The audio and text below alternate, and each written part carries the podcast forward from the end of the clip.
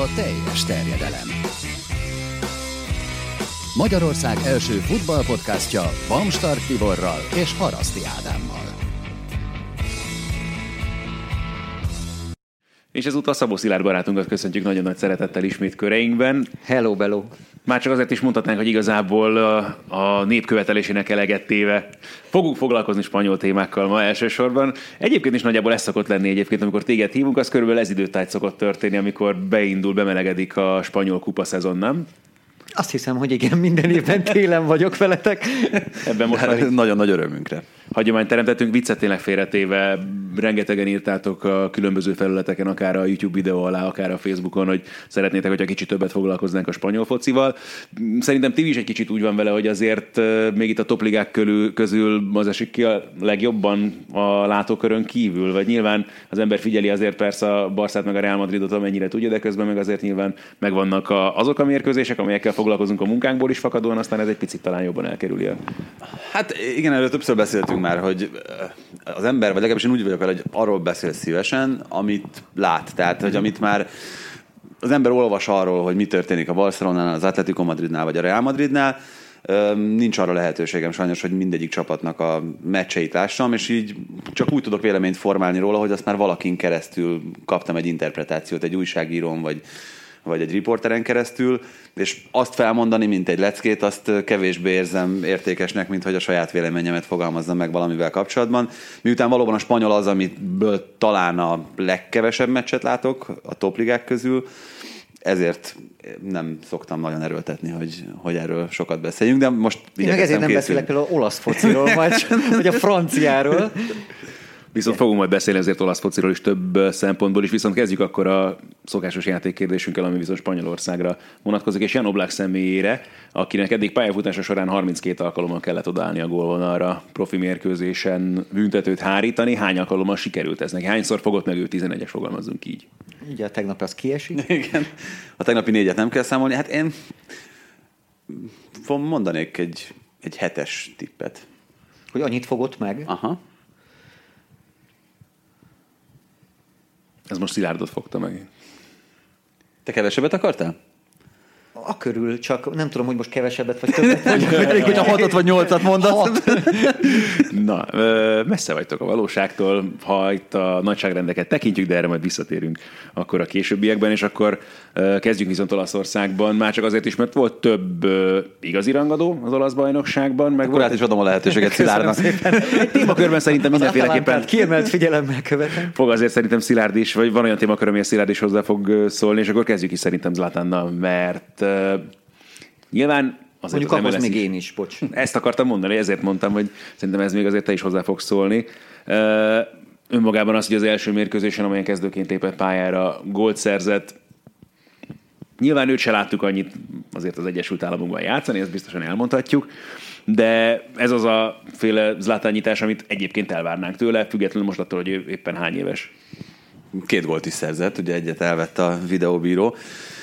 Hát szerintem Zlatan még mindig nagyon jól mozog. Én láttam az első meccsen is, amikor beállt a második félidőben, meg most itt ezen a mérkőzésen is, és ö, volt is egy kis vitám a kollégákkal azzal kapcsolatban, hogy ez a két év, amit mondhatjuk nyugodtan, hogy nem a legmagasabb szinten töltött, mert ö, ugyan erős, meg erősödik egyre inkább az MLS, de szerintem azért még mindig nem mérhető teljesen össze, vagy nem vehető egy szintre az öt európai topligával. Az milyen nyomokat hagyott az ő, ő játékán.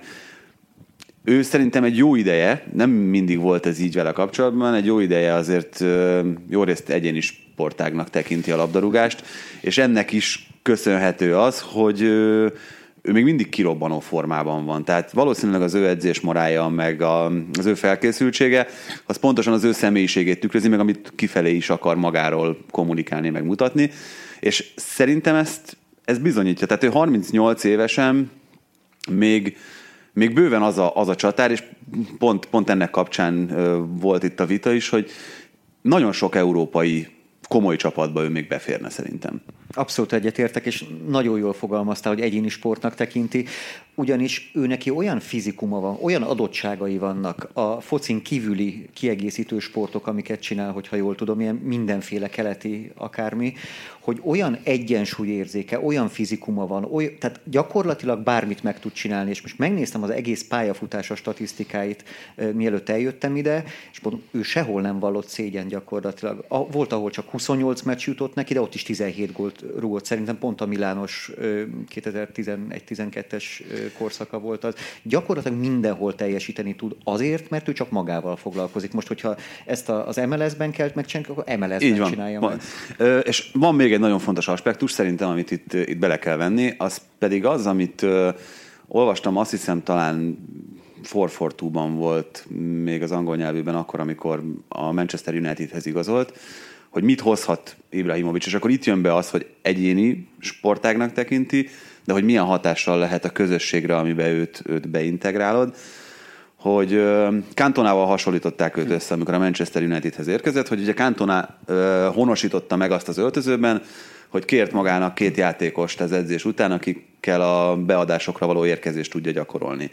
És ezt az akkori fiatalok, ugye, akikből aztán később bajnokok ligája győztesek, és igencsak sikeres labdarúgók lettek, ezt látták, hogy hát most csináltuk végig az edzést, meg hát már túl vagyunk itt mindenen, akkor, akkor még mit kell itt erőlködni. És ezt a mentalitást ezt szép lassan meggyökeresztette ott a, ott a klubnál, és annak a fontosságát elhitette mindenkivel, hogy ezeken az apró részleteken mennyire lényeges dolgozni. Szerintem Ibrahimovic pont ebben tud vezér lenni a Milánnál is, hogy ott is nagyon sok, most már évek óta az olyan kiforratlan tehetség, akikben egyébként lehetne potenciál, Ugye évek óta így beszélünk Rományoliról, Donnarummáról, Kessie ugyanez a, a középpályán, és még lehetne kettő-három nevet ide sorolni, akik valami miatt nem tudtak kiteljesedni. Rományoliról azt gondolták, hogy majd Bonucci mellett ki fog tudni, ez nem tökéletesen jött össze ez a dolog, de lehet, hogy ezeknek a játékosoknak pont egy ilyen alakra, egy ilyen ö, példaképre, vagy egy olyan játékosra van szükségük, akikre föl tudnak nézni, és ezáltal elképzelhető, hogy ők is szintet tudnak lépni, aminek nem biztos, hogy most ebben a szezonban, vagy akár a következőben lesz hatása, de hogy az egész pályafutásukra visszapillantva, szerintem úgy fogunk erről beszélni, hogy ez egy, ez egy fontos momentum volt, az, azt, azt én úgy gondolom, hogy talán lehet. Én nekem még az jut eszembe, lehet, hogy nem szervesen kötődik ahhoz, amit most te mondtál, hogy a marketing értéke egy klubnak, a Milánnak azért amúgy is van, de hogy ahol mondjuk Ibrahimovics megjelenik, ott az a klub szerintem sokkal népszerűbb lesz az egész világon. Nézd meg, amikor megérkezett Los Angelesbe, és akkor ott a, a, az újságnak a, mit tudom, megvett egy oldalát, és bejelentkezett, meg aztán elbúcsúzott, hogy iszonyat mennyiségű ember kezdi el szeretni, és ez a rajongás, ez pedig önbizalmat adhat minden játékosnak a klubon belül. Tehát az egész klub egy kicsit jobban, csúnya kifejezéssel élve szeretve van olyankor, amikor mondjuk egy Ibra érkezik. Hát ez szerintem pont ugyanaz, mint amit arról beszéltünk az Arsenal kapcsán, hogy megérkezett Mikel Arteta, és megváltozott a klubnak az aurája. Tehát szerintem ez a, ez a legmegfelelőbb. Ő úgy fogalmazott egyébként, hogy megváltoztak az energiák a klub körül, hát ez végül is ugyanaz, csak uh, hosszabban. Uh, itt is szerintem valami ilyesmiről van szó, mert pontosan ez a hatás, ez, ez azonnal bekövetkezett, amit, amit mondasz, hogy elővételben azonnal, mit tudom, 12 ezerrel több egy fogyott el a San Siro-ban, mint Csak a... Persze, hogy a Csere Balbeck is jobban fog teljesíteni. Hát de, de, de, ez teljesen nyilvánvaló, mert, mert, mert mást vár a közönségtől, mást vár Ibra, aki ott van a pályán, de előtte azért csak nem fogok lebőgni, nem? Szóval akkor a Milán is meg lett zlatánozva. Meg meg lett zlatánozva a Kájár is, amit nem tudom, hogy itt az utóbbi meccseknek az eredményei most tették akkor helyre azt, hogy hová is kell őket pontosan pozícionálnunk. Szerintem a helyükön voltak ők eddig is, tehát ugye beszéltünk itt arról még a felvezetőben, amikor felvezettük a szezont, hogy a Kájári nagyon jól igazolt. Van egy, egy szerintem ezen a szinten egészen kiváló edzője, Rolando Marán, aki pontosan tudja, hogy mit szeretne játszatni ezzel a csapattal. Várható volt, hogy nekik lesznek a szezonban ilyen időszakaik, mint amilyenek voltak eddig, és ez nézhetne még ki ennél is jobban, hogyha mondjuk a Láció elleni meccset nem veszítik el a hosszabbításban, meg, meg nem csúszik be egy-két bal szerencsés eredmény, de, de a helyükön vannak, tehát hogy most kerültek a helyükre, de szerintem, szerintem lesznek még, még jó és kimondott a rossz periódusai is ennek a Kájárinak. Náingolán, hogyha már itt meg lesz latánozva a Milán, akkor a Kájári meg lett náingolánozva, tehát hogy ott is pontosan ugyanazt a kicsit kiszámíthatatlan, de egyébként, hogyha éppen jó formában van, akkor, akkor egészen magas színvonalat tudja hozni. Közben Szilárd megnézte szerintem, hogy Valverde állásban van-e még, és még állásban van. No info, no news. Ezt, ezt próbáljuk rajta tartani a szemünket, mert érezzük a zavart az erőben itt Barcelona környékén. A beszélgetésünk pillanatában csak, hogy mindenki tisztában legyen vele, a Barcelona vezetősége ül egy szobában, és arról beszélnek, hogy... És podcastot készítenek. Igen, sajnos nem a miénkben, nem is ott az egyel odébb lévőben. De azért... a Bartomeu egy órán keresztül beszélt négy szem közt a, a Valverdével, úgyhogy izgi. De erről is fogunk még beszélni természetesen a későbbiekben, de maradjunk még egy picit tényleg Olaszországban, már csak azért is, mert igen, csak izgalmasnak ígérkező mérkőzéseket rendeztek, izgalmas eredmények is születtek. Kezdjünk a Lációval? Vagy kezdjünk a Nápolival? Hát ö, a Lációról érdemes szerintem itt beszélni, a Napoliról akár majd a Barca kapcsán is ö, érdemes lesz. Hát a Láció szenzációs, ugye mindig az volt a megfogam, vagy az, a, az az állandó jelző az utóbbi években a Lációra, hogy egy ilyen igazi troll csapat, tehát hogy a nagyokat azokat úgy megfingatgatja akkor, amikor, amikor szükséges, de simán utána kikap a Frozinónétól, vagy valami ilyen semmire kellő kis csapattól. Ez a Láció, ez, ez mentálisan sokkal erősebb. Többek között azoknak a győzelmeknek köszönhetően, amit a Kájári kapcsán is már szóba került. Ebben a szezonban öt olyan meccse volt a Lációnak, amiben a 90. perc után rugott gólt, és ebből az ötből négyet azzal nyert meg. Ez valami egészen brutális mutató. Tehát olyan egyrészt fizikai felkészültségről, másrészt lelki erőről tanúskodik, ami nem volt a sajátja szerintem ennek a Lációnak nagyon hosszú éveken keresztül. Én nem gondolom azt sokakkal ellentétben, hogy ők kihívói lesznek a Juventusnak, meg az Internek, tehát nem hiszem, hogy ők bajnokok lesznek, de, de hogy most jelen pillanatban a harmadik legjobb olasz csapat, az nem lehet kétséges, és hát Simone Inzagit már annyit dicsértük itt, hogy, hogy, hogy már, már méltatlan lenne, hogyha most megint ezzel hozakodnék de nem nagyon tudok mással, tehát hogy ez a keret annyira nem jó, alapesetben, hogy, hogy ennyire jól kellene, tehát egy hét győzelmet kéne hozni a zsinórban, meg kétszer megverni a Juventus-t egymás után, meg, meg tényleg ilyen eredményeket hozni, de ezek a srácok, ezek tényleg elhiszik most, hogy, hogy nagyon jók, és vannak olyan csapatok, mint amilyen például, de ez egyébként Spanyolországra meg a többi ligára is nagyon jól igaz, amelyek attól jók, hogy jó, vezeti őket egy jó edző, erre tökéletes példa az Atalanta, de egyébként egy eléggé gyengécskének tűnő keretük van. A Lációnak vannak nagyon jó és potens játékosai, tehát Milinkovic Savic kisebb csoda, hogy még mindig ott van, leginkább magának köszönheti, hogy, hogy, hogy voltak olyan mélypontjai itt az elmúlt években, amelyek miatt más klub az végül is nem igazolta le őt tehát e, e, ez a csapat, ez, ez valószínűleg nem fog tudni így együtt maradni, és ez szerintem segíthet nekik abban, hogy ez, ez, az év, ez az év, meg ez a szezon lehet a nagy dobás. Úgyhogy, úgyhogy jól néz ki ez a csapat szerintem. A három meccs közül melyiket vártad egyébként a legnagyobb érdeklődéssel? Ugye még volt egy Inter Atalanta. Hát nehéz, az Inter Atalantát vártam talán jobban, mert az Atalantának ugye láttam az előző két meccsét, nem volt, nem volt még olyan olasz csapat a történelemben, és ezt azért úgy kicsit csócsájátok meg ti is, hogy amelyik egymás után kétszer 5 0 tud nyerni. és az Atalanta ezt ugye megcsinált, az egyik a Milán volt, amelyiket 5 0 verte.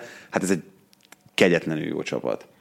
És ezt az Inter is megtapasztalhatta, ugye Handanovics 11-es védett a végén, ezzel tudott pontot menteni az Inter végül Hát én szerintem a Valenciát... Én Valencia pont ezen gondolkozom. Én, én, én a Valenciát pont nem láttam túl sokszor, de most láttam a, a Real Madrid elleni elődöntőjét a Superkupában. Nem, sok, nem nagy különbséggel az Atalanta meccsek között. Hát az Atalanta sokkal jobb csapatnak tűnik jelen pillanatban. Úgy is, hogy egyébként a Valencia kerete szerintem erősebb. Na jó, csak ott meg idióták igazgatják a klubot. Úgyhogy ha most kéne tennem a, abban a párharcban valakire, akkor biztos azt mondanám, hogy itt, itt Gasperiniék legjobb nyolc megint, megint, csak, megint csak ízlegessétek ezt a... Ez azt majd azért ízlegessük akkor, hogyha ja, ja, Nem, csak hát, hogy egyáltalán a lehetőségét, hogy ezt, ezt kigondoltam. Ezt, azt vártam jobban egy kicsit, ettől függetlenül egyébként nem játszott rosszul az Inter, meg, meg az Interben is nagyon sok potenciál van, a másik meccsről meg röviden, mert itt nem akarom a, elvenni az egyéb témák elől nagyon az időt, ez a Róma-Juventus meccs, ez meg ez meg részben azt hozta, amit, amit, amit szerintem várni lehetett. Annak ellenére megvolt a Rómának az esélye a pontszerzésre a végén, szerintem, hogy, hogy a Juventus sokkal jobban játszott az egész meccsen. Mindig az jut eszembe, amikor nézem ezt az idei Juventust, hogy, hogy ott van az a Dybala, aki éppen hogy ott maradt, és jelen pillanatban ő ebben a csapatban szerintem most, most a szezonnak ebben az időszakában fontosabb szereplő, mint Cristiano Ronaldo. Mm-hmm. És így lesz ez majd az utolsó részében is? Nem, sőt, nagyon valószínű, hogy nem. És mondom ezt annak ellenére, hogy ugye Ronaldo egy hatos góllövési sorozatot produkált, meg azért látszik, hogy, hogy, hogy ebből megint lesz valami, valami varázslat tavaszra. De azért, azért hangsúlyoztam azt, hogy ebben a pillanatában a szezonnak szerintem ő az összjáték meg minden egyéb szempontjából fontosabb alkotó eleme a, a csapatnak. Az az önbizalom, ahogy játszik, meg, meg az, a, az a harmónia, ami egyébként megvan Ronaldo és közte, az nagyon jól mutat.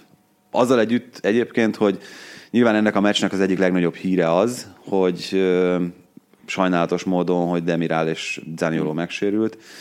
Demirál egészen zseniális. Tehát, hogy az, hogy megvették ezt az ügyes kis holland fiút, egészen apró pénzért, 72 millióért delichtet, és hogy őt kiszorította, és gyakorlatilag az felvetődött, hogy akkor visszaküldik az Ajaxban még egy kicsit érni. Azért, mert itt van egy 20 éves török gyerek, aki kiszorította őt, azt szerintem, szerintem megint a futball egyik csodája gyakorlatilag. Tehát... Bocs, a török gyerekről jut eszembe, teljesen off topic, a Hakan Sükür, tudjátok mit csinál? Na. Washingtonban Uber sofőr. Nem sofőr, nem? Azt tudom, hogy és könyveket árul ezen kívül. Tényleg? Aha. A Erdogan, hát kiment Amerikába, és az Erdogan teljesen tönkretette Igen. anyagilag őt is, családját is, mindenkit. Ez nagyon komoly. Hát Enes Kanter ugye naponta posztol ezzel kapcsolatban ugye érdekes dolgokat egyébként, hogy ugye a másik nagy kiátkozottja a török hatalomnak jelen pillanatban a Boston Celtics centere.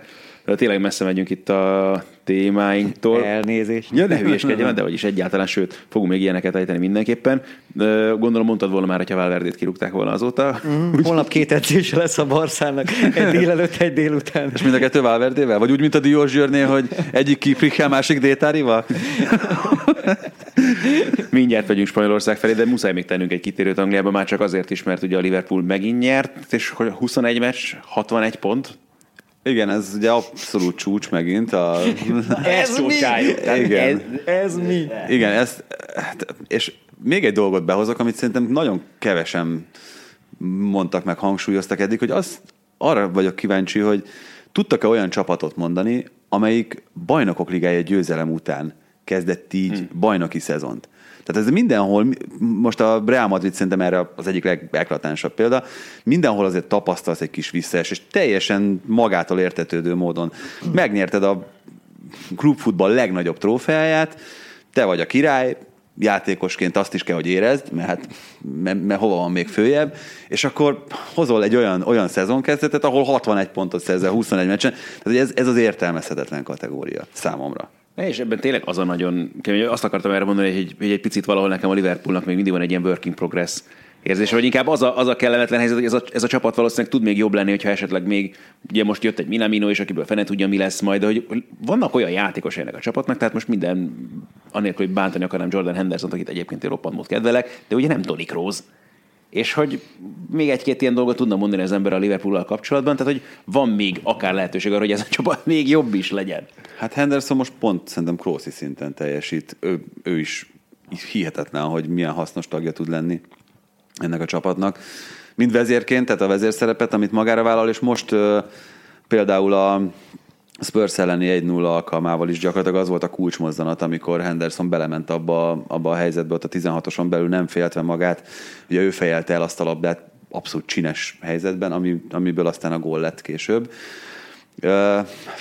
Félelmetes, és, és nyilván elsősorban Klopp érdeme, de, de ez az egész klub felépítést borzasztóan dicséri, hogy, hogy, hogy, hogy ilyen szinten fönn tudja tartani a magabiztosságot, az önbizalmat, a motivációt, a, a mindent, ami ahhoz szükséges. Tehát ez anélkül, tehát az attól, hogy, hogy jó vagy, attól még nem feltétlenül nyersz 20-at. Hát játékosok jönnek, tehát ilyen 17-18 éves játékosok, akik kijönnek onnan, most pár hete volt az a kupa meccs, mm. amit egy nóra úgy Everton ellen, igen. Úristen azt a gólt. Tehát egy tök ismeretlen csávó fogta magát, és olyan, mi a bal összekötőből, olyan 20-22 méter, hogy csavarta a pipába. Én pont ezt akartam mondani, hogy, hogy, valahogy itt most, aki Liverpool jön, abból csak jobb játékos lesz gyakorlatilag. Aha. Tehát, hogy rengeteg ilyen példát tudnánk mondani, és tényleg, mint Andy Robertson, Alexander Arnold, bárkit, akit egyébként beépítettek az utóbbi években ebbe a csapatba, az csak jobb lett folyamatosan. És hogy ez is valahol Klopp munkáját kell, hogy dicsérje. Hát igen, ugye Pepe Linders mondta a segítője egy hosszabb interjúban, hogy a Liverpoolra az jellemző az elmúlt három évben, hogy a ő nem középszerűeket mondod, de én, én úgy fogalmam, vagy úgy interpretáltam ezt, hogy a középszerű játékosokból klasszisok, a klasszisokból pedig világklasszisok lettek, és ez tökéletesen igaz. Tehát azok, akik, akik egyébként nagyon jó játékosok voltak, vagy úgy nevezzük őket klasszisoknak, mert mondjuk Szalát én nem feltétlenül neveztem volna klasszisnak korábban, de világklasszis szinten van, Hát, amikor Rómából eljött, akkor nem volt már Hát ő olyan nagyon, nagyon jó játékos és a klasszis Aha. között, szerintem. De, de jó lehet, tehát ezt elfogadom. De Mánéról például nem mondtam volna azt, hogy klasszis. Uh-huh. Azt, azt mondtam volna, hogy nagyon jó játékos, és most már a nagyonnál sokkal erősebb jelzőt használnék, vagy, a, vagy akár a világklasszist is nyugodtan oda vigyezteném. Azért Firminónál? Hát Firmino is, tehát hogy ő is, ő is szenzációs. A Liverpoolban az, de nem tudom, szerintem ő pedig nem világklasszis. De hát szerintem azon, abban, amit játszik, abban abban, az. amit játszik Tehát, a Liverpoolban, abban jó. Igen. igen. Hát de a jó az nagyon kevés. Okay, abban világklasszis. De a Liverpool, azt akarom mondani csak, hogy ha máshova elmenne, lehet, hogy nem tudná ugyanezt letenni az hát, Igen, ez, ez mindig egy érdekes kérdés, hogy valószínű ezekkel a játékosokkal ne, ez a Liverpool, ez, ez nem vett első vonalas sztárt. Vett, a Alisont talán, én azt mondom, Hát Van Dijk se volt első vonalas sztár. Én Szalát azért ebből a kategóriába teszem. Jó, jó igen, de igen, igen ő, ő határeset, de a többiek azok mind, mind csak nagyon jó futballisták erre mondom azt, hogy igen, hogy aki oda jött, abból még jobb lett, és ez tökéletesen egyberímel azzal, amit mondta Linders kapcsolatban, hogy ez a helyzet ennél a Liverpoolnál jelen pillanatban, ez egy baromi jó közeg minden szempontból. Igen, tehát ez Wijnaldum se volt ennyire jó a Newcastle-ben. Szóval ez, ez, meg, meg Fabinho is tudtuk, hogy okos, meg nagyon jó játékos, de ő sem játszott ezen a szinten a Monakóban. Úgyhogy igen, valami, valami ott nagyon-nagyon működik meg be. Tehát én nekem továbbra is egyetlen egy kérdésem van ezzel kapcsolatban, hogy ugye Klopp 24-ig hosszabbított, hogy ha itt meg lesz a bajnoki cím is, ami, amire még föl lehetett építeni ezt a szezont, hogy az még hiányzik 90 óta, akkor mi lesz? Tehát akkor nem lesz az, hogy most mi, mi hova? Vagy még mi? Egy PL győzelem után nem volt, akkor szerintem egy PL győzelem után se lesz. De akkor már minden megvan tényleg. Jó, de láttunk már olyan csapatot. Akkor mi még kell egy FA kupa? Jövő, jövőre az FA kupa? négy-öt évig uralta a. Ja, még az is összejött, igen. Tehát jó, csak, csak ez, ez még mindig, mindig egy hiányzottról fel, amit lehet úgy kommunikálni befelé, hogy na srácok, hát most azért mégiscsak történelmet írunk, az első Premier League de győzelmünket hogyha, fogjuk megszerezni. Tehát most közhelyet fogok mondani, kilép a, fölmegy a pályára a csapat, és elkezd játszani a Southampton ellen, vagy bárki ellen, akkor nem az fog eszükbe jutni, nem azon gondolkoznak, és nem azért játszanak jól, mert ők még nem nyertek PL-t soha. Vagy úgy értem, hogy, hogy 20 éve nem nyertek. Tehát ne, nem azért fognak jól játszani, és ezért nem fog ez eltűnni. A motiváció az nem fog csökkenni azért. Vagy lehet, hogy csökken ennyit, de attól még nem fognak rosszabbul játszani jövőre. Nem tudom, szerintem nekem olyan érzésem, hogy a kloppal nem is lehetne. Hm. Hát azért ott van az a Dortmundi utolsó szezon. Kloppal lehet. Tehát lehetett ott úgy játszani, hogy, hogy a csapat kieső helyen állt. Meg, ne, én valószínűleg abban nagyon sokat tanult Klopp abból az időszakból, és, és azóta még az akkorinál is sokkal jobb edző.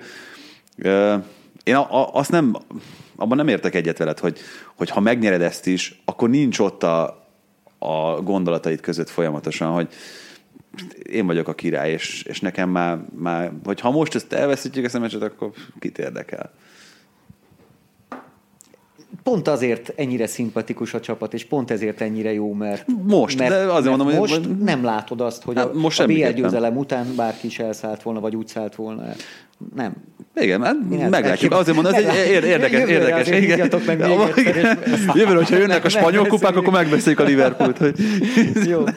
Na jó, de akkor tényleg induljuk el a spanyolok Nem, még az irányába. Aguero-t azért érdemes lenne, nem? Hát ha, ha már nem. Anglia, mert azért elég fontos rekordot döngetett most. Hát igen, ugye 177 góllal ő most már a, a legeredményesebb. Thierry Henryt megelőzve. Igen, Ezt is 170, lehet csócsálni. 175-tel volt Thierry Henry eddig a listavezető ezen. Neki van a legtöbb Mester 3 a Premier League-ben, és hát most már csak hárman vannak előtte az angol játékosok közül is. Megvan, hogy szerintem 2011 óta, vagy mióta van a City-ben? 11, így Azóta van. underestimated valahol szerintem, vagy még, kora, még előbb ö, az lett. Mióta ugye a Maradónának a, a veje lett, még annó, és akkor kikiáltották, hogy igen, az, ő az új Maradon, 17-18 éves kora Igen, igen. óta gyakorlatilag ő az új Maradóna. Igen, és azért abba belegondoltatok, hogy akkor 2011-ben fizetett érte a City 40 millió fontot. Ebben még Hát nem az, gondoltam az, bele. na- az, na- az, nagyon, az nagyon sok Az volt, brutális. az nagyon sok pénz volt, de hát ugye a mai szemmel nézve az, Ajaj. az milyen apró Apró, pénz, nem? igen. Egy ilyen csatárért. Tehát egy most, most egy akkori Aguero az mennyi? Egy 200 millió? millió. Aha. A körül lenne biztos. De hát tökéletesen egyetértek veled abban, hogy ő egy, egy nagyon alulbecsült játékos ahhoz képest, amit tud hozni. Ami szerintem vele kapcsolatban a legkülönlegesebb, hogy akár mit olvasol róla, akár hol hallod róla nyilatkozni az embereket, akár Guardiolát is korábban, hogy ő azért nem az a típus, aki nagyon szeret edzeni, meg nagyon szereti oda tenni magát, és ennek ellenére ezen a szinten van. Annál a Guardiolán, aki, aki mindenkitől kőkemény munkát vár el, meg azt, hogy ú, akkor beállsz a sorba, és azt csinálod, amit Mert mondod. az is maga csoda, hogy kilenc éve ott van. Hát, és, hogy- és hogy így teljesít, meg ilyen szinten. És egyébként, ez, hogyha már itt Klopp kapcsán beszéltünk arról, hogy ő mennyit tanult, meg fejlődött a korábbi időszakaiból, szerintem Guardiolánál ez, ez például egy hatalmas előrelépés, hogy míg korábban Nem utálta ki a csapatból. Hát nem, nem csak, hogy nem utálta ki a csapatból, hanem megtalálta a helyét. Ugye pont ebben a, ebben a 2017-18-as szezonról kijött ö, sorozatban hangzik el többször, hogy ő több mindenre tekintettel kell, hogy legyen arra, hogy, hogy Aguero fia az Argentinában él, és csak egy hetet tud nála tölteni, és akkor azon a héten akkor előfordul, hogy nem játszik, vagy nem, nem úgy játszik a csapatban. Tehát, hogy ezeket Guardiola félretette, mert alapvetően egy munkamániás, vagy munkaalkoholista emberről van szó, de azt mondta, hogy, hogy sokkal fontosabb az, hogy ő lelkileg rendben legyen, mert még így is hatalmas hasznára tud lenni a csapatnak. Ez nem biztos, hogy a 2009-es vagy a 2010-es Guardiola így elfogadta volna, nem? Biztos, hogy nem. És, Abszolút egyetértek. És ez meg így működik most. Iszonyat, és hát itt van a 177 gól, az önmagáért beszél. Na, de most már akkor aztán tényleg jöjjenek a spanyol csapatok. Ö, mindenképpen kezdjünk Madridban szerintem, már csak Szilárd szerintem azért a legjobban egyértelmű, hogy melyik csapatot figyeli a spanyol bajnokságból is. Mm, Hát nem, most itt a Barcelonát nézi folyamatosan. Na most akkor gondoljatok bele, hogy a Reát még ennél is jobban figyeli. Szóval ez az egész, beszéltünk kicsit, itt voltak reformok azért a kupa átalakítása tekintetében is, meg hát nyilván a szuperkupa is ilyen szempontból kiemelendő.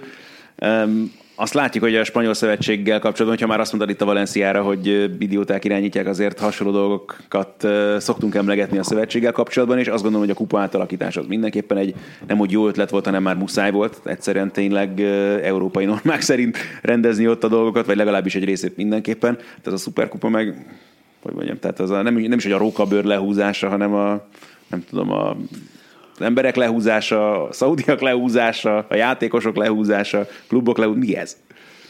Hát a Rubiales úgy gondolta, hogy iszonyatosan sok millió eurót képes kaszálni a spanyol szövetség azáltal, hogy most Szaúd-Arábiában megcsinálják ezt a szuperkupa, nem is tudom, tornát. Szuperkupa torna.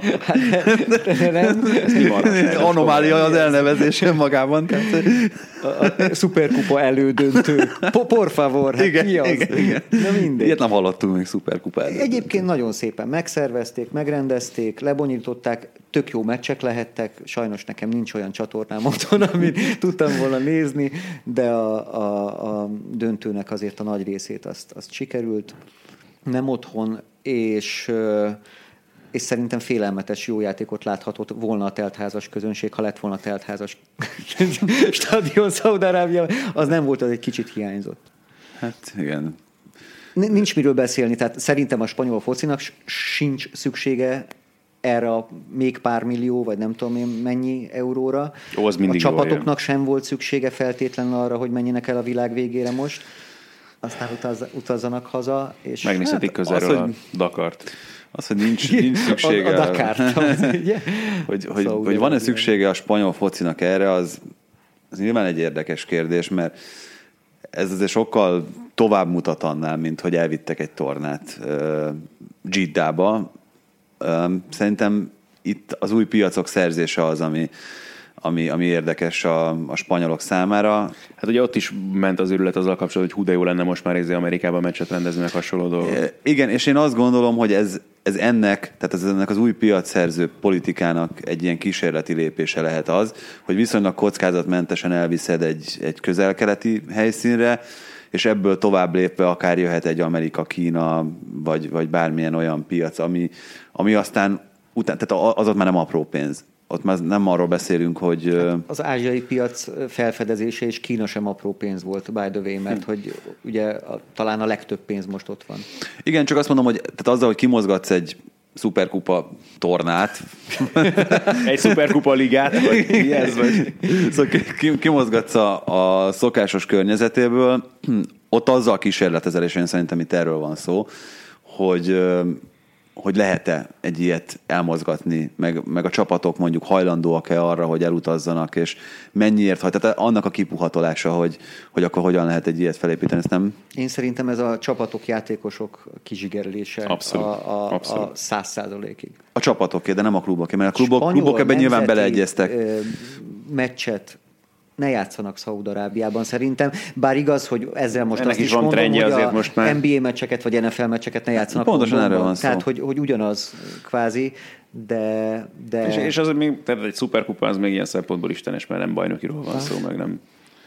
Én, én, én nem vagyok ennek olyan nagyon nagy ellenzője ennek a, ennek a folyamatnak, főleg azért nem, mert a szuperkupáról van szó, mert ez... Csak megint elfelejtődik, a... hogy a focisták is emberek. Tehát, hogy, hogy elfelejtődik az, hogy... Azt hogy... már rég elfelejtettük, szerintem. Igen. Tehát, hogy ez... Igen, meg olyan szempontból, hogy nem lett több a meccs, hogy a Superkupa döntő az eddig is két meccses volt ugye a spanyoloknál. Ez körülbelül a nagyon kevés nemzet egyik, ahol még ugye ez a helyzet ezzel kapcsolatban. De egyébként az megint, hogy azért megint csak több ezer kilométert kell utazniuk, tök mindegy, hogy milyen körülmények között máshová kiszakadnak abból a klímából, ahol voltak, stb. Szóval hmm. is. A Kloppnak volt ugye ezzel kapcsolatban nyilatkozata itt a világkupa, vagy mi a klubvilágbajnokság kapcsán meg, hogy akkor 24 órán belül játszott két meccset a csapata a világ két különböző pontján tehát tényleg a maximális kizsigerelés az alig már régóta a játékosoknak ilyen szempontból. Igen, ugyanakkor még mindig az jut eszembe, amit ezzel kapcsolatban Fehér Csabi szokott mondani, hogy kizsigerelik a focistákat, viszont ő focistaként sokkal jobban szerette azt a ritmust, amikor játszani kellett, és nem mhm. edzeni. Tehát amikor azt mondta, hogy játszottunk, utaztunk, mondjuk Hollandián belül ő azért olyan nagy távolságokat Na, hát nem tett meg. nem 3-4 ezer kilométert kellett nyilván, utazni. Nyilván itt, igen, igen, itt ez, a, ez, a, ez a mi kulcskérdés, mert, mert hogy a, az, az úgy minden focistának egy elfogadható menetrend, hogy játszol egyet, regeneráló edzés 24 órán belül, átmozgatsz egyet a következő meccs előtt, megint játszol. Mert az sokkal közelebb van ahhoz, amit, amit szeretnek, mint az, hogy akkor, na, akkor hajtsuk meg, meg taktikázzunk, meg, meg csináljuk ezt, meg azt az edzéseken. Hát, hogy van egy ilyen aspektusa is, tökéletesen egyetértve azzal, hogy itt a rengeteg utazással, meg, meg ezzel a meccs számmal azért már, már régen átléptük azt a, azt a határt, ami még egészséges, hogy még ami, ami elfogadható lenne egy játékos számára. Ettől függetlenül szerintem már nagyon régen nem embernek, hanem eszköznek tekintik a focistákat, nem mi, hanem, hanem ezeknek a versenyrendszereknek a szervezői. Hát meg most eszembe jutott még egy dolog erről, a, a, akár az Európa Ligában, tehát az európai ö, kupaporondon, amikor egy Vladivostok egy sheffield mhm. játszhat adott esetben, vagy eleve, hogy egy, ö, tudom én, Kazaksztán az miért szerepelhet európai labdarúgó kupákban. Tehát nekem már ez is sok. Tehát, hogy tudom, hogy miért nyilván, tehát ne legyünk... Hát amiért Ausztrália az ázsiaiban. Igen. Jó. Vannak még extrémebb példák. Jó, nem teljesen ugyanez a dolog, de, de értem, hogy mire gondolsz, igen. A Akkor Madrid az rohadt jó. az, az alapfelvetés, kezdjük a Madridnál. Nagyon tetszik a Madrid. Iszonyatosan jó. Tehát a, a Ronaldo utáni pofon amikor elment, és, és akkor döglődött egy pár hónapig, de kialakult egy teljesen, már mára kialakult egy teljesen más karakterű Madrid, mint a, a Cristiano Ronaldo-val volt. És iszonyatosan tetszik, ahogy kezelik ezt a játékosok is, ahogy a Zidán kezeli, az, hogy ahogy az Iszkó küzdött azért nyáron, hogy ott maradhasson, de ilyen hülyeséget, hát kimondani is szörnyű, és, és hogy játszik, és mindenki motivált, az utolsó cserejátékosig baromi jól játszik a Madrid. Szerintem megint ott lehet Hát, ha csak a City meg nem állítja a nyolc közé jutásért most. Hát most már én sem vagyok olyan biztos abban, ugye akkor, amikor erről elkezdtünk beszélni, akkor azt mondtam, hogy a City esélyesebbnek tűnik, akkor még, amikor a sorsolás pillanata volt. Két, hónap, két hónappal ezelőtt én sem mondtam hmm. volna ilyen szépeket a Madridról. De ez Zidane? Érdeme? Elsősorban? Hát ki? Igen. Igen. Biztos, hogy az övé. Hát ki másé? Tehát, Perezé. Mert oda vitt ez idán. Jó ja, keretet. Csak akkor Perezé. Igen, igen, igen, igen. Ki másé? De valószínű az, az övé. Csak egy mindenkiben nagyon komoly kételyek, meg kétségek fogalmazottak meg akkor, amikor el kellett kezdeni ezt az újfajta munkát, amikor nem azt a pluszt kellett hozzátennie, ami a bajnokok ligája megnyeréséhez kellett, hanem előről elkezdeni építkezni. És ő megugrotta ezek szerint ezt a, ezt a lécet. Tehát vagy, vagy ez, ez még mindig ilyen folyamatban lévő ügy, vagy, vagy, vagy már ezt kijelenthetjük, hogy megugrotta? Én szerintem megugrotta, de az igazi, az mondjuk két év múlva lesz ez a Madrid. Már most megugrotta, de amikor ezek a, a Vinicius juniorok, meg a, a 10, Rodrigo. Rodrigók, amikor ők majd 20-21 évesek lesznek, és már a, azzal a nemzetközi rutinnal, ami most kerül beléjük, győzelemmel. Na akkor milyen csapat lesz ez, hogyha sikerül nagyjából együtt tartani? Igaz, akkor nem lesz már Modric, de, de tényleg ott vannak mögöttük, mindenki mögött ott van egy másik. Nekem nagyon tetszik az, hogy egy, egy kvázi vezér nélküli olyan csapat lett, tehát teljesen átalakult, hogyha megnézzük. Csapat a, Hát azért a vezér nélküli csapat lett. nagyon vitatkoznék, tehát hogy Sergio Ramos továbbra is vezér, Kroos nekem vezér, Na jó, Modric hát vezér. Hány vezére lehet egy csapatnak? Három. Azért csapat, mert nem, én még tudnám folytatni, a Benzema Hét. ugyanolyan vezér. Minden egyes csapat részben van két vezér. Akkor az, az van hét vezér. Ámos előtt ont konta a suba töhötön? A pályán levő 11 emberből körülbelül, körülbelül 6-7 vezér van. Az Na, már csapat, nem? Hát igen, még egy honfoglalásra is jók lehetnek. De hülye vagy. Jó, de hát ez... Az, egy, nem... Pont azt akartam kérdezni egyébként, hogy már azért, hogyha valakit nem is feltétlenül vezérnek, de húzó embernek szántak, nyilván nyáron az egyértelműen Éden Azár, és egyelőre hát attól még odébb vagyunk. Nem, de jó, belőle. de csak azért mondtam ezt, hogy nem vezér nélküli, mert ezek a, ezek a rutinosabb játékosok, ezeknek a szerepe szerintem nagyon szükséges ahhoz, hogy meglegyen az az önbizalom szint, ami most ezen a szuperkupán is látható volt. Az, hogy Fede Valverde bemerjen bőrözni egy atletikó játékost, ahhoz nyilván az kell, hogy ott legyen mellette Sergio Ramos, vagy ott legyen... Fede Valverde zseni. Abszolút, Született csak azt mondom, zseni, hogy... Nem kell hozzá Ramos. Ne, hát, Na. Kohones kell. Kohones kell.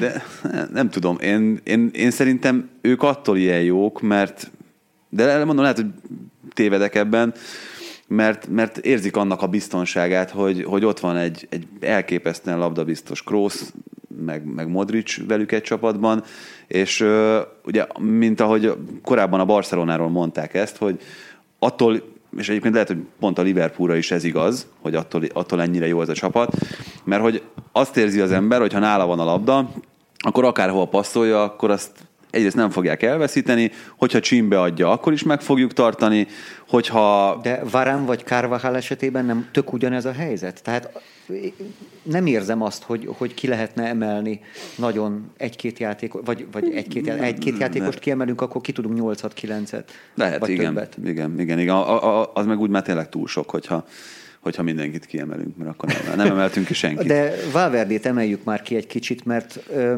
Fede nem pozitív vagy... Ernesto?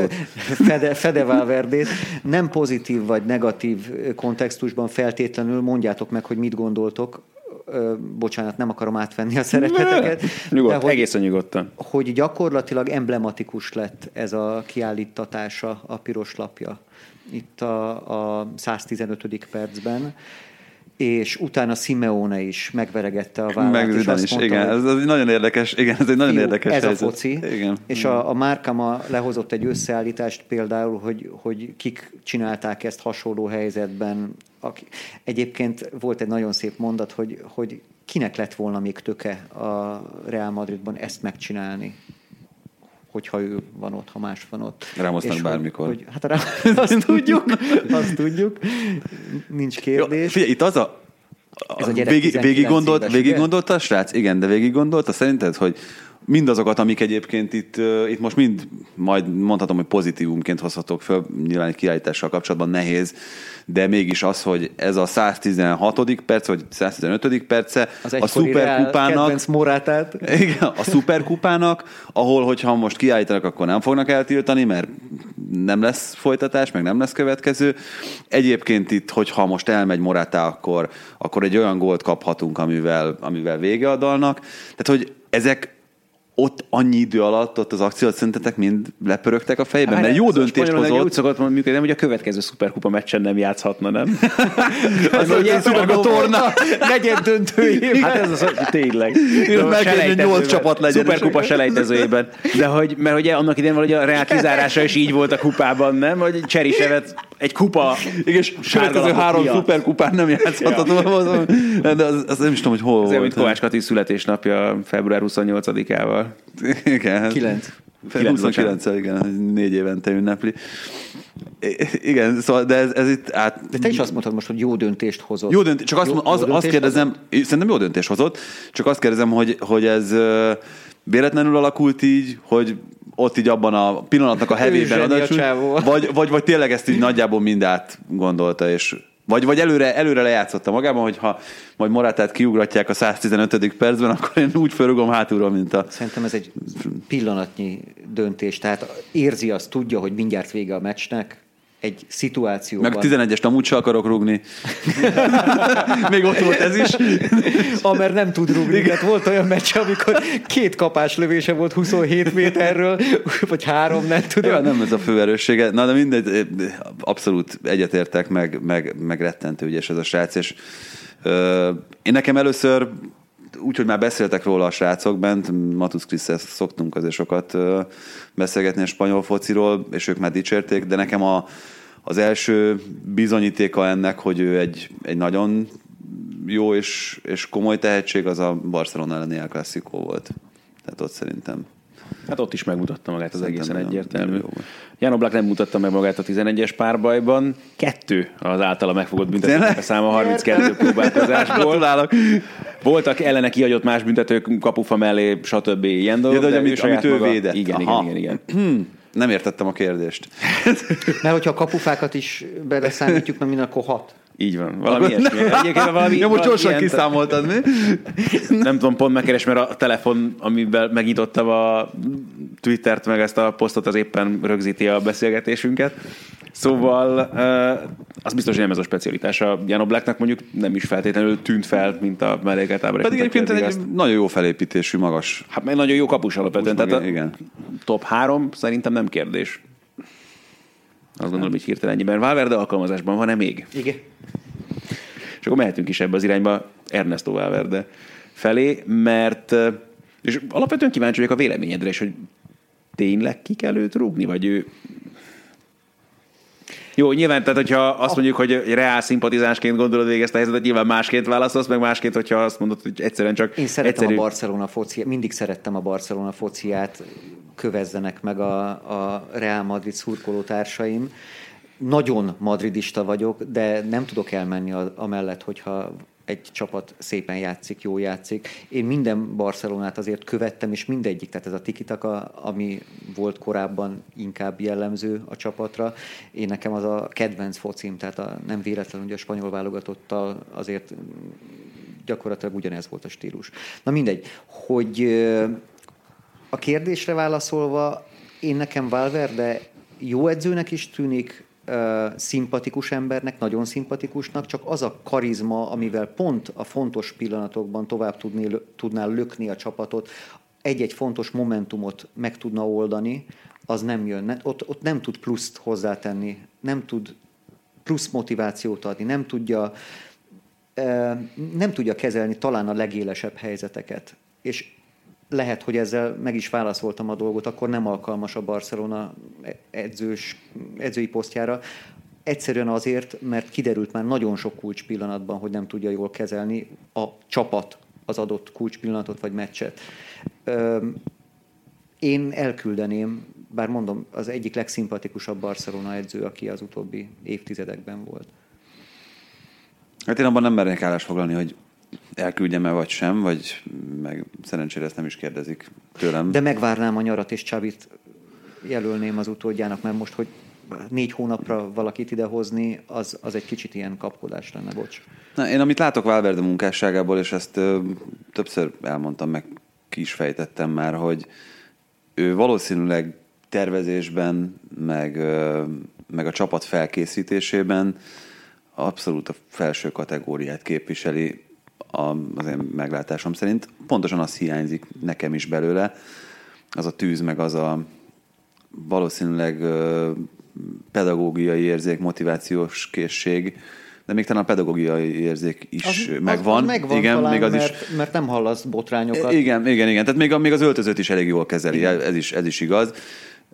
Igen, talán az a tűz, meg az a, az a plusz motiváció, ami, ami szükséges lenne az olyan pillanatok átvészeléséhez, hogy ne kapják ki kétszer-három gólról mondjuk a bajnokok ligájában, és nem élcelődni akarok ezzel, hanem látom, sikerül, igen. De, de, de, de, de ö, szóval szerintem ezek voltak tényleg a, az állatorvosi lovai azok a meccsek a, a Barcelona ö, problémáinak, vagy, vagy ö, gócpontjainak, ami, amik, amiket ki kellett volna javítani, vagy ki kellett volna szedni valahogy, hogy ott azokban a helyzetekben kellett volna egy valószínűleg egy más habitusú edző, hogy, hogy ez ne következzen be mondjuk még egyszer.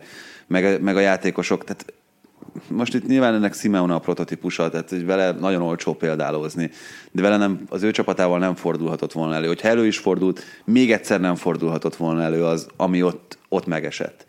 Ugye a Róma után Liverpoolban. Úgyhogy ez az, amiben, amiben szerintem is talán mondhatjuk azt, hogy megbukott Valverde, viszont én szerintem itt a kirúgjuk, ne rúgjuk ki kérdés elé kell helyezni azt, hogy, hogy mi lesz most itt a csatársorral Suarez kidőlésével, ugye négy hónapig így, hogy nincsen Suarez, és nincsen én szerintem hasonló karakterű játékos ebben a Barcelonában. Az egy nagyon-nagyon érdekes kérdés, hogy ilyenkor hozzányúlsz, a csapathoz, és hozol kívülről valakit, aki még kevésbé Milánban ismeri. van egy fiatal tehetség, akit át lehetne hozni, Ibrahim. Igen. Aki szereti Barcelonát. Igen, imádja. Szóval, hogy, hogy hozzányúlsz, vagy azt mondod, és szerintem itt, itt van egy nagyon fontos kérdés, hogy Valverde azért éppen elég ideje dolgozik ezzel a kerettel ahhoz, hogy ismerje kellő módon a játékosait, mind mentalitás, mind képességek szempontjából, hogy erre kitaláljon valamit. Erre a erre az ambuláns helyzetre, ami, ami itt most... Egyébként tudjátok, hogy ki a két ö, legnagyobb nevű jelölt a, a kispadra? A, Hát Sávi kivételével, vagy? Persze. Tehát ő... Hát Kumant is írják, én azt láttam. Allegri a... bejelentkezett most, illetve bejelentették oda, hogy, hogy szívesen dolgoznak. Bejelentkeztették? Bejelentkeztették, igen. É, Allegri és Pochettino. Hát, de megint csak, tehát, hogyha jó, tehát itt a karizma tekintetében nyilván probléma nem lenne, azt gondolom egyikőkkel sem, de hogyha a játékról beszélünk, és ugye a, a legtöbb kritika azért ezzel kapcsolatban érte Valverdét a Barca szurkolói részéről, amennyire legalábbis én tapasztaltam, hogy nekik maga a játék tetszik a legkevésbé. Az de egyik, egyiktől sem várhatnál van.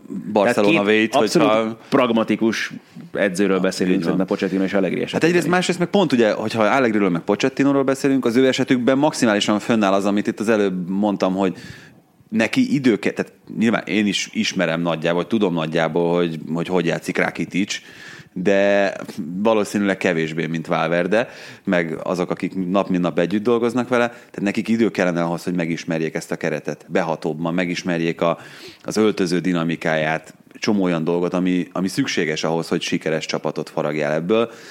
Én szerintem most úgy, hogy egy, egy kulcsember kidőlt, vagy szerintetek én ennek túl nagy jelentőséget tulajdonítok? Nekem egyből az jutott eszembe, amikor láttam, hogy Suarez megsérült, hogy na ez fogja Valverde vesztét jelenteni.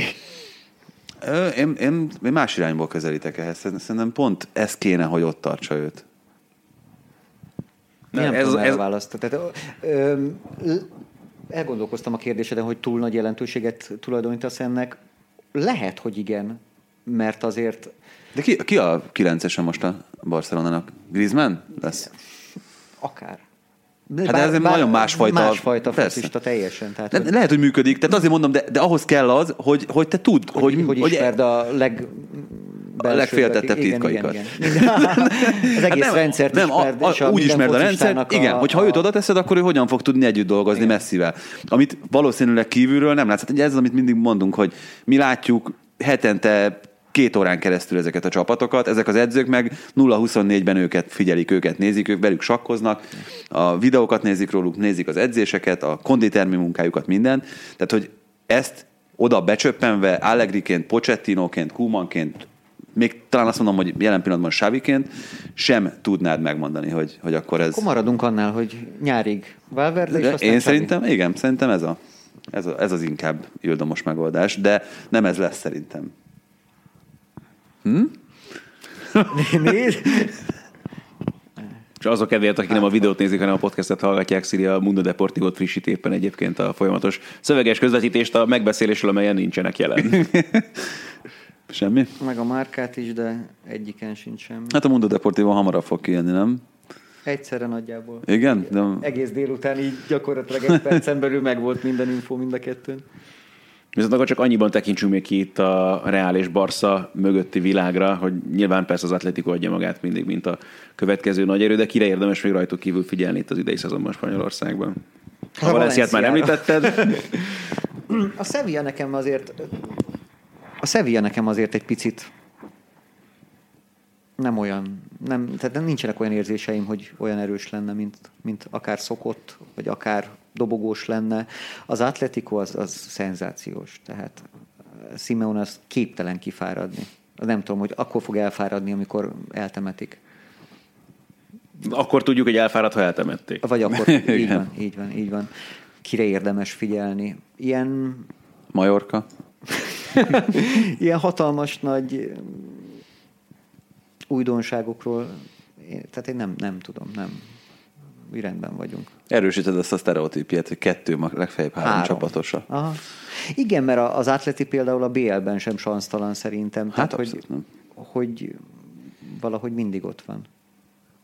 Három, az a kettő. Hát most már három, igen, ez, ez, ez teljesen nyilvánvaló. Egyébként, hogyha potenciált nézünk, akkor is, nem? Tehát, hogy nem sokkal marad el most már az atleti a, a Real Madrid meg a Barcelona Igen. financiális erejétől, Nem tudom, nem potenciájától, tudom, hogy ebben az évben most mennyi, hogy közelebbek, közelebb lettek-e, vagy, vagy, vagy, vagy távolodtak. Ami egyébként egy, egy kisebb csoda, azért ezt tényleg tegyük hozzá, nem? Hogy ha nyolc évvel ezelőtt, mondjuk, vagy tíz évvel ezelőtt valaki megkérdezi ezt, hogy fölérhet-e az Atletico valaha a Barcelona meg a Real Madrid szintjére, tök egyértelmű nem lett volna a válasz, nem? Hát akkor még igen. Igen, igen. Nekem most egy dolog jutott eszembe így a spanyol bajnoksággal kapcsolatban, a, a, az eszpanyol még mindig az utolsó helyen szerénykedik, viszont láttuk ezt az eszpanyolt kétszer is a Fradi ellen játszani, hogy a, a spanyol bajnokság szintje, meg a, a magyar bajnokság szintje esetleg Hát hát, hogy így, hogy a Barszával döntetlent játszottak, így a Fradi, Fradi is egy döntetlenre jó lenne a ellen. De nem igazából, tök, tehát tök érdekes az, hogy, hogy látni ezt az eszpanyolt, hogy mire képes a, a, a sík utolsó a spanyol bajnokságban. Várj, és a sík utolsónak, ha nem tudom, a másfél tartalék kerete, vagy nem Há, tudom. igen, de nem voltak azok, tehát most nem voltak rossz játékosok. Ne, persze, csak arról beszélünk, még csak- volt, még csak nem is a lege- legerősebb csapatával állt fel. Igen, Persze. igen, igen, igen. De hogy de hogy mit tudom én, 5 perc, vagy 82. percben vezetett a Fradi másodszor, Mm, valami és, akkor, és akkor a, tehát nem, nem volt esély, hogy megtartsa a Fradi a, a, a vezetést, mert, mert valahogy az ember érezte, és nagyon szurkoltam a Ferencvárosnak, ott voltam a grupamában, de érezte az ember, hogy ezek most elkezdenek jönni, és elkezdtek jönni, és, és akkor ott van a, a másfeledik, vagy a hetedik csatár, és odaérkezik, és egál. Eszpanyol. Szóval az eszpanyollal nem nagyon kell számolni. Hát kire, kire kell figyelni, akire, akire nem. A Real Sociedad az, az most így jól áll viszonylag, de, Tényleg? de, de látva őket, most pont a kupa meccsükbe belenéztem, és így oké, okay, jó, legyen most az ötödik helyen, de akkor se történik semmi, aztán majd lesz a nyolcadik, vagy, vagy nem tudom, hanyadik. Tehát, hogy, hogy igazából nem akarom bántani ezeket a csapatokat, de nem tudom, nem tudom. Nekem egy-két harmad vagy negyedosztályú csapat nagyon tetszett most a, Ne. a kupában. Escobedo? Nem, ők nem. Escobedo. Júj, szegények. Ó, én sajnáltam a portugál meccset, Tóth Csabi közvetítette végül. Én voltam portugál étében, ez gyakorlatilag Bilbao külvárosa tulajdonképpen. A metró kivisz még Bilbaóból portugál ez konkrétan a tengerparton van már. Ott jön be a folyó a városba, és ők játszottak. Most a Betisszel kaptak egy laza hármast is. Az lett viszont az a vicc, hogy van egy ilyen mozgó hídjuk, amit Gustav Eiffel tervezett, ha jól tudom magát a szerkezetet, amin átmegy egyik oldalon a másikra ez a viszintes lift, hogyha úgy tetszik, és ez van benne a, a futballcsapatnak a címerében. És ezért akartad közvetíteni őket? Ezt az információt meg tudtam volna. Na, de, Címer de most itt a lehetőség, hogy jobb oldalán. nem, az első fél időben itt, a másodikban cserélik a mezt, és akkor úgy. No, nagyon messzire keveredtünk, azt hiszem itt a tervezett témánktól a legvégére, de azért csak sikerült egy kicsit spanyoloznunk, úgyhogy A vetközős toll volt. Igen, ugyanazzal, ugyanazzal a technikával meg lehetne oldani. Csak, csak né, néha hogy dőlni kéne, tudod? A... kész, a srácokat elveszítettük, szóval azt megígérjük, hogy azért nem egy év múlva fogunk a legközelebb spanyol fociról beszélni, sőt, még azt sem kizárt, hogy nem kell egy évet várni arra, hogy Szilárdot is újra meghívjuk magunkhoz. Minden esetre most köszönjük, hogy eljöttél hozzánk. Én Nektek köszönöm szépen. pedig azt, hogy meghallgattátok, megnéztétek, rákattintottatok, tegyetek így legközelebb is. Sziasztok! Sziasztok. Hello, Bello. És kirúgták Páverdél.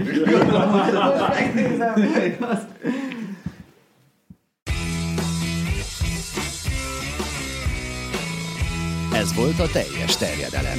Magyarország első futballpodcastja Bamstart Tiborral és Haraszti Ádámmal.